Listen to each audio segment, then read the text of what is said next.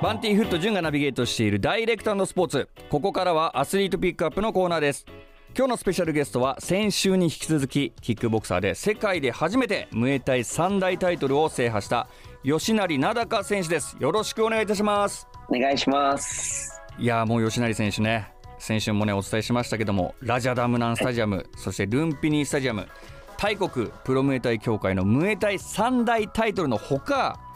IBF、WMC、WBC、WPMF の世界チャンピオンなど、まあ、数々のタイトルを制覇してきましたが、まあ、これまでに11個のタイトルをね、はい、奪取してるわけなんですけども、まあ、そのタイトルマッチのことをちょっといろいろお話ししていきたいなというふうに思いますが、はい、もう本当11個、まあ、チャンピオンベルトがあるわけじゃないですか。まあ、どの試合も、まあ、吉成選手にとったらもう印象深い試合だと思うんですけども、はい、その中で3つ挙げるとするなら3つ。3つ。いやもうね一つ一つ難しいですか？もうこれつ、まあ、うん、一つだとしたらそうですね。やっぱラジャのタイトルマッチの時ですかね。やっぱこのタイの主要団体の3つのうちの1つ初めて取った時、はい、ラジャのベルトは一番やっぱ残ってますね鮮明に。はいこのラジャダムナンスタジアムってその僕、キックボクシング大好きなんですけどその、はい、キックボクシング好きからしてもこのラジャダムナンスタジアムって聞いたことがあるんですよ。もう、一番メインなのじゃないかなっていう、はい、あの団体だと思っていてこのラジャダムナンスタジアムって何歳の時にそのチャンピオンになったんですか？17歳ですね。17歳の時にチャンピオンになりました。17歳ですか？はいもう高校2年生3年生ぐらいってことですね？そうですそうです。はい、えー、このねラジャナブナンスタジアムのそのタイトルマッチに行くまでに、はい、どれぐらいの試合をこなしてきたんですか？タイの試合はそうです。ラジャの試合は多分、まあ、20戦近く。ラジャラジャナスタジアムだけで20戦近くやってであとはもうタイだけでそのいろんなこうラジャ以外の試合も合わせたら多分50は近くはやってると思思いますね。あ、はい、マジっすか。10代でそれぐらいの試合を経験してるんですね、はい、そうですね。結構やりましたね。しかもこのラジャダムナンスタジアムのタイトルマッチっていうのは、日本ではなく本場タイでの試合ですか、えっとこのラジャのタイトルマッチの時はこっちでやったんですよ。あそうなんですね。はい。そうですラジャーのタイトル取る前に、うん、もう一個その IBF っていう、はい、僕が持ってるベルトのタイトルマッチは現地でやったんですけど、うん、でもそのラジャのタイトルはこっちでやって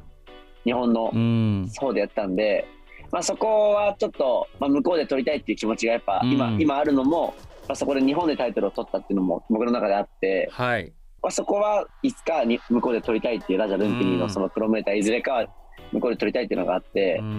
なるほど。先週ねその吉成選手、はいまあ、今後、まあ3大タイトル取ったけど、やっぱりその本場タイで試合をして、そこでも勝っていきたいっていう話は、やっぱ今の話に通ずるものがあって、そういう思いがあったんですね。そうなんですよ。でやっぱり向こうの現地だとあの相手のこうコンディションも違うでしょうっていう関係者の人もいると思うんで、やっぱそこをこう結果で証明したいなっていう。いうのもあるんで、まあ、はい、アウェーで勝ってこそ本当のチャンピオンだって言えるっていう部分もやっぱりその吉永選手の中にあるっていう。ありますね、はい。まあ、確かにその日本とタイだとまた会場自体の雰囲気も違ったりとかするのかなとかそうですね。気温とか湿度とかも、はい、多分日本とは違うのかなって思ったりとか、はい、まあ、そういう部分で言うとやっぱりその証明したい本当に強いのはどっちなんだっていうところはありますよね。はいそうです。あとやっぱりそのタイトルマッチラジャの、うん、タイトルの対戦した相手が、うん、そのタイのラジャのスタジアムも場所は同じなんですけど、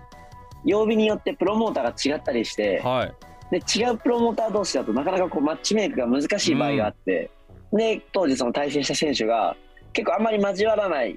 こうプロモーターの選手で、管轄の選手でそこで日本でやると日本でやるからこそ交われたっていうところもあるんで。なんでやっぱちょっと難しいところではあるんですけど。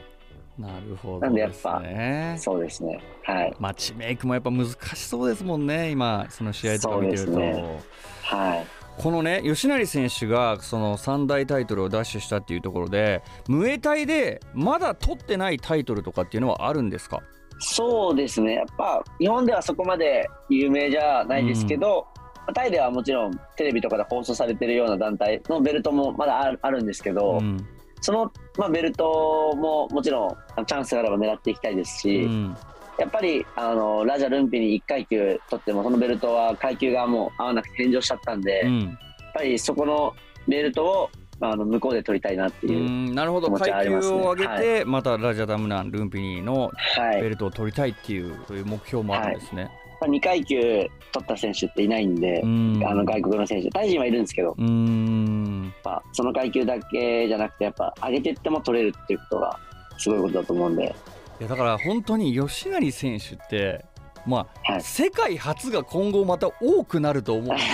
複数回級制覇したりとか、はい、世界で唯一のみたいなところがあると思うんで、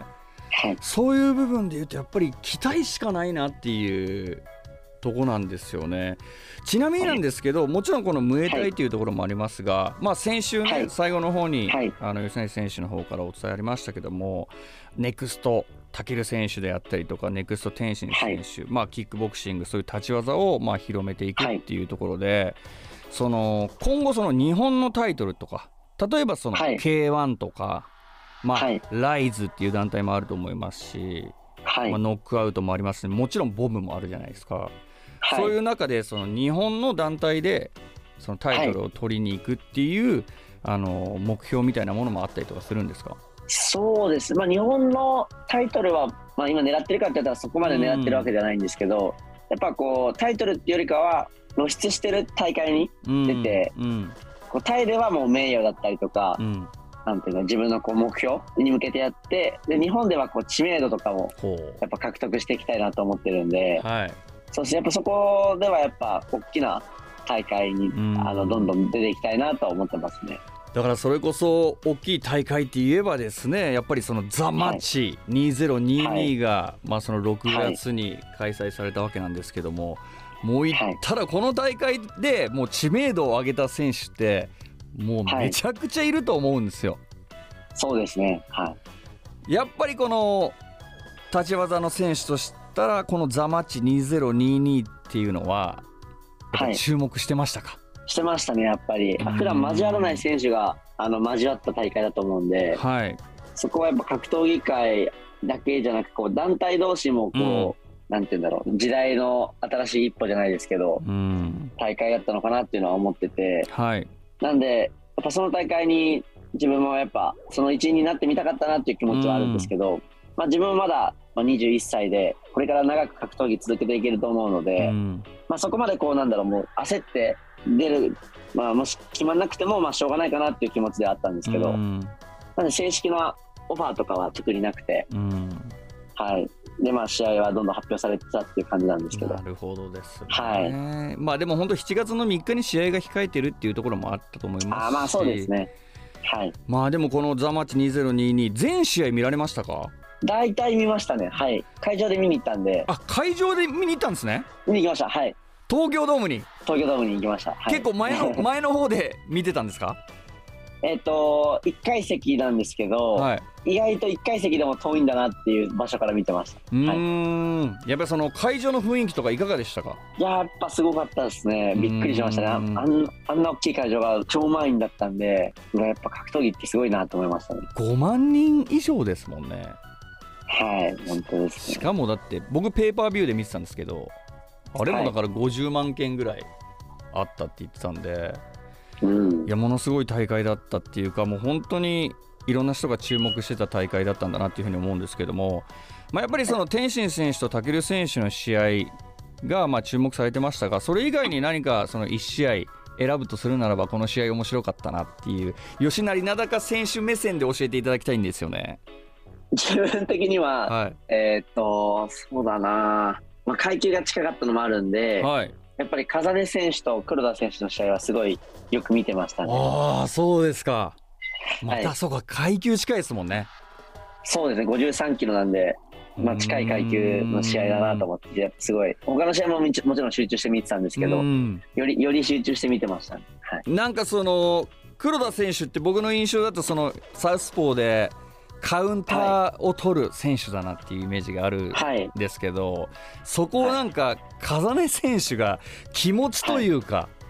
はい、あもう1ラウンドから3ラウンド、まあ、あれ確かエキストララウンドまで行ったと思うんですけど、はい、延長まで圧力をかけ続けたなっていうその凄さ、カウンターっていうスキルを凌駕するその体力であったりメンタリティーってすごいなっていうふうに思ったんですけどどう思われましたか、うん、延長になって、うん、正直なんか結構やる前ってこう K1 とライズがどっちが強いんだみたいな話がある中で、やっぱり本当に実力がトップ同士が均衡してるんだなってやっぱ思って、その試合自体は、まあ、カウンターとか有効打は多分黒田選手の方が当てるだと思うんですけど、やっぱり風根選手のこのアグレッシブさとやっぱ前に出る姿勢で延長に入って、で延長少し精度が落ちた黒田選手に変わらず前に出続けた、まあ、風根選手が判定で勝ったっていう印象だと思うんですけど、やっぱ両選手ともめちゃめちゃ強かったですね。やっぱその試合を見ながら階級が近いので、はい、僕だったらこうやって勝負するなみたいなとことかも考えたりとかするんですか？あそうですね。多少考えちゃいますねやっぱり。この動きにはこう合わせたらどうなんだろうなとかやっぱりすごい考えますね。はい。もうここから奥底はもう聞かないようにします。なぜならもしかしたら吉成選手がその両選手と戦うね 何かポイントになる部分もあるかもしれないんで、はい、もしかしたらそうです、ね,、ですよね。はい、いやでも本当意外でした。黒田選手とその風根選手の試合を、はい、あの注目した。もちろん全試合ね注目してたと思うんですけども、はい、ね。はい、やっぱりどの試合でも階級近い選手の試合ってやっぱ見ちゃうと思うんで、はい、なるほど。まあそしてまあ誰もが注目しているこの那須川天心選手対武選手はもうどのような心境で見てましたか？そうですね。本当に格闘技ファンとしてどっちが勝つんだろうっていう気持ちで本当に見てたんですけど、うん、この試合があることによってこう一つのドラマが終わるんだろうなと思って、うん、こうもったいない気持ちもありつつ、楽しみな気持ちもあるみたいな感じですごい不思議な感覚でした。いやなんかもう本当ここまで来たらまあ勝敗、まあ、もちろん格闘技なんで勝敗がつくんですけど、はい、もうなんか自分の中ではあの試合を見てた時にもういいじゃんっていう気持ちがあったんですよね判定とか、はい、それぐらいなんかその胸いっぱいになった試合だなっていうふうに思いましたし、はい、このねネクスト天心ネクストたけるというところで実は僕先々週にあの、はい、スポーツコラムっていうこの番組でね、あのーはい、コーナーがあるんですけどそこを僕一人でですねその吉成名高選手について5分喋ったんですよ。そうなんですそうなんですよ。でもうその時にもう間違いなくもうネクストっていうっていうよりも吉成名高選手が絶対に今後のキック界というか立ち技界を引っ張っていくっていうぐらい僕はもう勝手に断言しちゃったんでありがとうございます。嬉しいです。本当それぐらいもう期待される選手だなっていうふうに思いますがキックボクシング界を背負うって言ったらなんかちょっとプレッシャーとかいろんなものがあるかもしれないんですけどもこれからね、はい、まあ、ライジンであったりとかもうその知名度を上げる大会とかにも出場していくと思うんですが、はい、国内で対戦してみたい選手とかいますか、はい、この選手と戦いたいっていうのは僕正直あんまなくて、うん、決められた選手決められたこう大会とかでに僕は中川会長を本当信頼してるんで。うん。そこの相手に向けても一生懸命練習して自分の試合を見せようっていう気持ちなんで、うん、そうですね。やりたい選手って言われると思いつかないというか、うん、誰でもいいって言ったらあれですけど、うん、僕は誰が相手でもやることは同じだと思ってるんで、あえてねあの僕はもう本当格闘技大好きなので、まあ、そして、はい、まあ、最近は行ってないんですけど僕あの大石ジムっていう名古屋のキックボクシングのジムがあるんですけど、まあ、そこに通わして会員なんですけど。はい、まあ、ちょっとね体重が違うのかもしれないですけどもうファンとしてちょっとお伝えしたいのが、はい大崎和樹選手と吉成名高選手やったら面白いなって思ったりとかするんですけど やっぱりその大崎和樹選手の存在っていうのは、はい、まあ、知ってるんですよね。はいもちろん知ってますね。あの一回ライズの大会で勝った後に、うん、なんか僕の名前を出してくれたみたいでやりたいって、はい。はい、言ってました言ってました。それをあ本当ですか、はい、それをあの自分中川会長に聞いて、うん、で知ったんですけどその日に知ったんですけど、うん、なんて言うんだろう。自分がその当時まだアマチュアとか、まあ、プロ入りたてでタイでこうずっと試合してた頃からやっぱノックアウトとかで活躍してた選手が、こう僕の名前を出してくれたことにまずなんかうれ嬉しくなったっていうのは正直、やっぱ見てた側の選手なんで僕が。そういう選手に言ってもらえたのはすごい嬉しいんですけど、